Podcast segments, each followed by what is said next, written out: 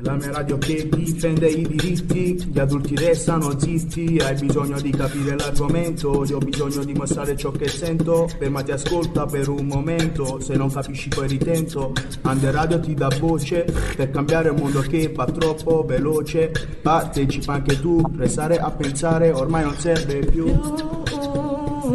Io non discrimino, partecipo. Bentornati su Under Radio per un episodio speciale dalla scuola dell'Ade di Storia di Napoli, dalla classe seconda E. Io sono David. Io sono Franca e oggi parleremo di conflitti nelle piccole comunità, come in- è capitato nella nostra classe.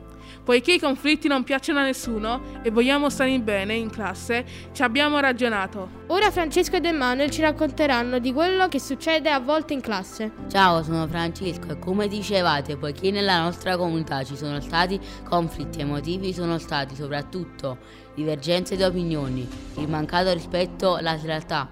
Cosa ne pensi, Emanuele? Sì, è così. Litighiamo quando uno parla e un altro interviene al posto suo e dice cose diverse.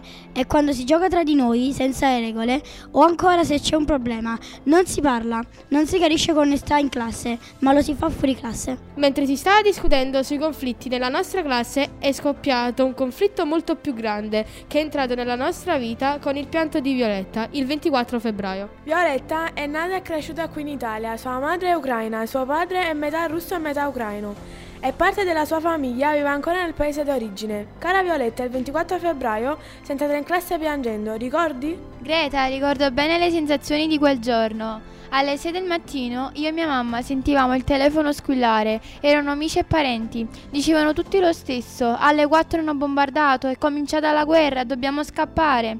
Mia mamma e io eravamo spaventate, accendemmo subito la tv ucraina ed era veramente così, la guerra era cominciata. Ricordi a cosa pensavi in quel momento? Andai a scuola e la mia migliore amica Alessia sapeva la notizia, era molto dispiaciuta. Mi chiese come stavano i miei parenti e come mi sentivo. Era difficile darle una risposta ben precisa perché ero terrorizzata. Non riuscivo a credere che fosse vero. Era tempo di salire e riflettevo sull'accaduto e non sono riuscita a mantenere il dolore. Ho pianto. I miei pensieri erano molti, come è difficile da essere umano consapevole delle proprie azioni bombardare la casa di altre persone? Com'è possibile tutto ciò nel 2022?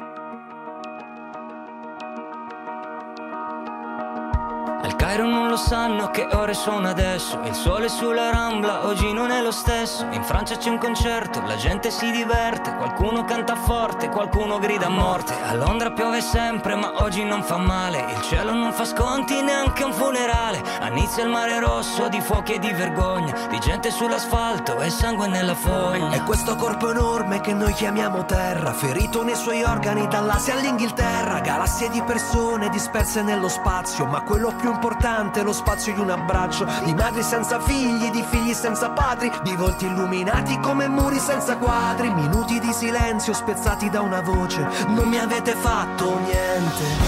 Non mi avete fatto niente. Non mi avete tolto niente. Questa è la mia vita che va avanti Oltre tutto, oltre la gente. Non mi avete fatto niente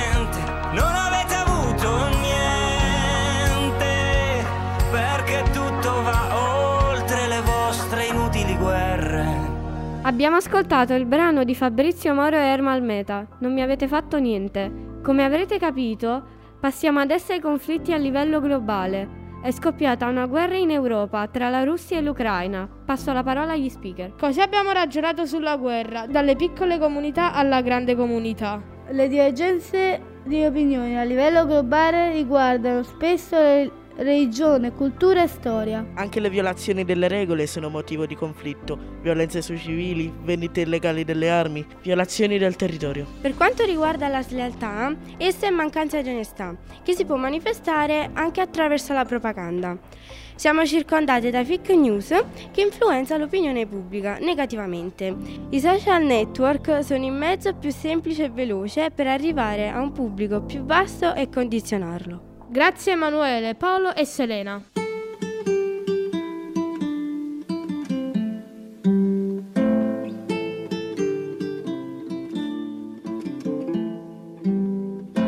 Dormi sepolto in un campo di grano, non è la rosa, non è il tulipano che ti fan veglia dall'ombra dei fossi, ma sono mille papaveri rossi. Lungo le sponde del mio torrente voglio che scendano i luci argentati, non più i cadaveri dei soldati portati in braccio dalla corrente. Così dicevi ed era d'inverno e come gli altri verso l'inferno te ne vai triste come chi deve, il vento ti sputa in faccia la neve.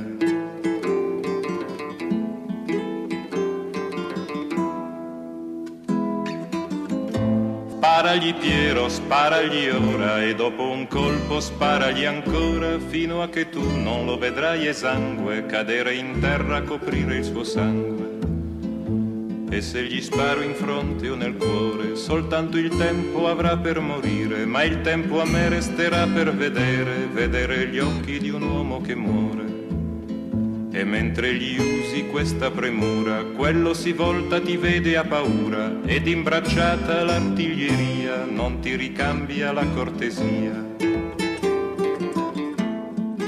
E con la guerra di Piero, di Fabrizio e di André ci avviamo verso la conclusione di questa trasmissione. A questo punto ci rimane un grande interrogativo. Come fare a costruire una pace duratura?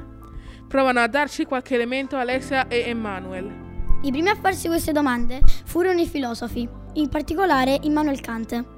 Lui scrisse nel 1795 un'opera intitolata Per la pace perpetua, dove propose quattro articoli. 1. Gli eserciti con il tempo dovranno sparire. 2. I soldi che si spendono per fare la guerra bisognerebbero invece usarli per altri servizi utili.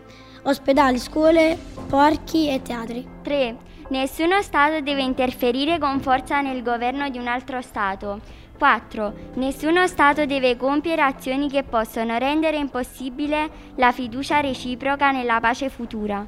Sono passati oltre 200 anni da queste intuizioni di Kant, eppure sembra che ancora non siamo riusciti a farle nostre, nella speranza che prima o poi si cominci a costruire la pace in Ucraina e in tutti gli altri territori flagellati dalla guerra. Dalla classe seconda E della Scuola delle Storie di Napoli è tutto, a risentirci.